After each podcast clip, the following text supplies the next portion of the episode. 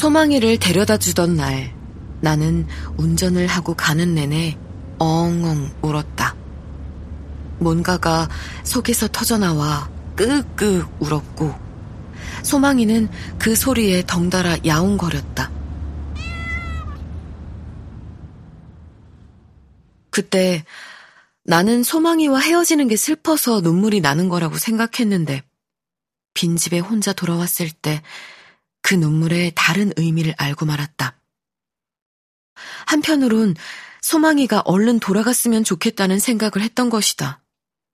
나 말고 내가 돌봐야 하는 다른 생명이 있다는 무거운 책임감은 내 마음을 계속 짓눌렀다. 나 때문에 잘못될까봐, 더 아플까봐, 무슨 일이 생길까봐. 그러다 막상 소망이가 떠나는 날이 오니까 그게 미안하고 부끄러워서, 그리고 너무 다행스러워서, 또 홀가분해서 울음이 터졌던 것이다. 소망이가 떠난 후 집에 돌아와 도어록을 누를 때마다 가슴이 먹먹했다. 그렇지만 동시에 내 몸 하나 추스르고 바로 침대에 누워도 되는 일상이 다시 시작된 것에 안도했다. 가끔 집안 곳곳에 남아있는 소망의 흔적에 눈물을 찔끔거리기는 했지만 대체로 평온한 날들이었다. 얼마 후 소망이를 만나러 다시 지인의 집에 갔다. 소망이는 처음 만난 날처럼 뽀르르 내게 달려왔다. 반가운 마음에 소망이를 안아 올리자 귀와 손, 뒤통수, 등을 따라 피부병이 다시 잔뜩 번져 있는 것이 보였다. 소망이는 반갑다고 그릉그릉 소리를 내며 내 무릎에 올라와 잠을 청했다. 그 얼굴을 한참 들여다보다가 소망이를 다시 우리 집으로 데려왔다. 나는 전보다 더 열심히 소독하고 약도 꼼꼼히 발라주었다. 약욕도 빼먹지 않았고 곰팡이성 피부병에 좋다는 백신도 맞췄다. 염증이 생긴 곳은 털을 밀어주는 것이 좋다기에 미용 가위도 사고 전용 이발기도 들였다. 그 후로 다시 넉 달이 넘도록 소망이의 피부병은 낫지 않았다. 그래도 소망이는 쑥쑥 자랐다. 어느 날 나는 지인에게 소망이와 계속 함께 살고 싶다는 의사를 전달했다. 더 이상 분홍빛 속살이 보이지 않고 빼곡이 새털이 난 지 이미 꽤 지난 어느 날이었다. 소망이는 나의 가장 친한 친구이자 가족이 되었다. 이제와 내 멋대로 하는 생각이지만 자기가 금방 다 나으면 내가 또다시 돌려보낼까봐 그렇게 지독하게 오래 피부병을 앓았던 게 아닐까.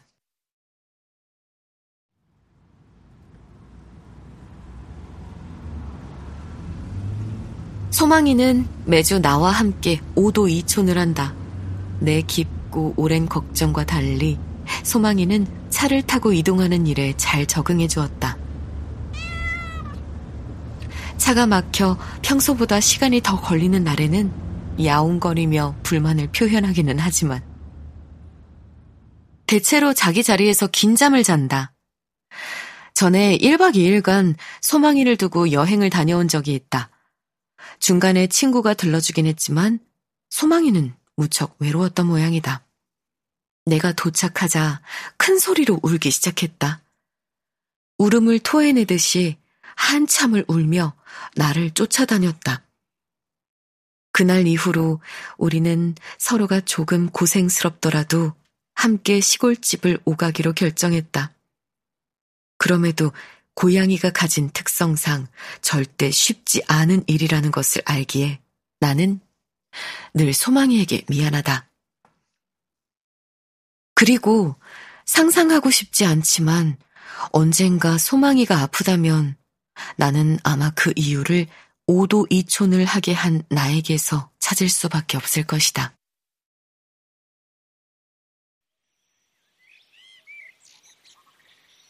시골집에서 맞는 토요일 아침, 가장 먼저 하는 일은 소망이 밥그릇을 살피는 일이다. 요즘은 뱃살이 아주 넉넉해진 소망의 체중 조절을 위해 다이어트 사료를 섞어주고 있다. 소망이는 아주 기가 막히게 다이어트 사료만 골라서 남겨둔다. 신통방통이다. 다 먹지 않아도 자꾸 좋아하는 사료로 다시 채워주니까 꾀가 났나 보다. 나는 다 먹으면 새로 줄 거야 하면서 밥그릇을 가리킨다. 내 말을 알아들었는지 마지못해 남은 다이어트 사료를 먹기 시작한다. 나는 사료를 까드득 까드득 먹는 소망이 옆에 자리 잡고 앉아서 통실통실한 엉덩이를 팡팡 두드린다. 소망이는 그릉그릉 소리를 내면서 마저 밥을 먹는다.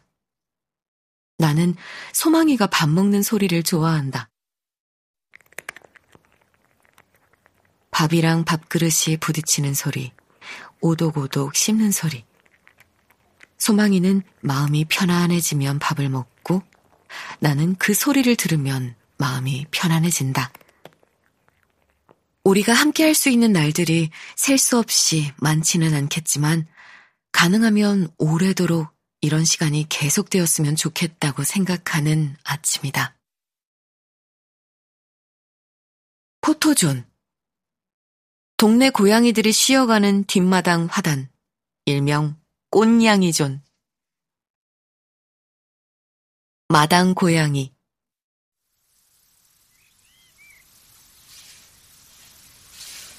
춥지도 덥지도 않은 계절 앞뒤 마당에 엄피할 작물이 한가득인 계절.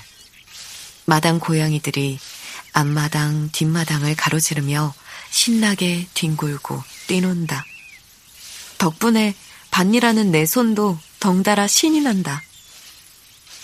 부디 건강히 수풀집의 모든 계절을 함께 할 수 있기를. 수풀집에서 처음 맞은 계절은 봄이었다. 시골살이 초보인 나에게 안 그래도 짧은 계절인 봄은 유난히 더 짧고 아쉽게 느껴졌다. 첫 해 이후의 봄들도 별다르지 않다. 텃밭 가꾸기, 화단 꾸미기, 집 보수, 봄 산책, 마당 고양이 돌보기. 해야 하는 일도 하고 싶은 일도 많은데 매번 짧기만 해서 어쩔 수 없이 다음 봄을 기약하게 된다. 그때부터 나는 또 봄을 기다리는 마음이 된다.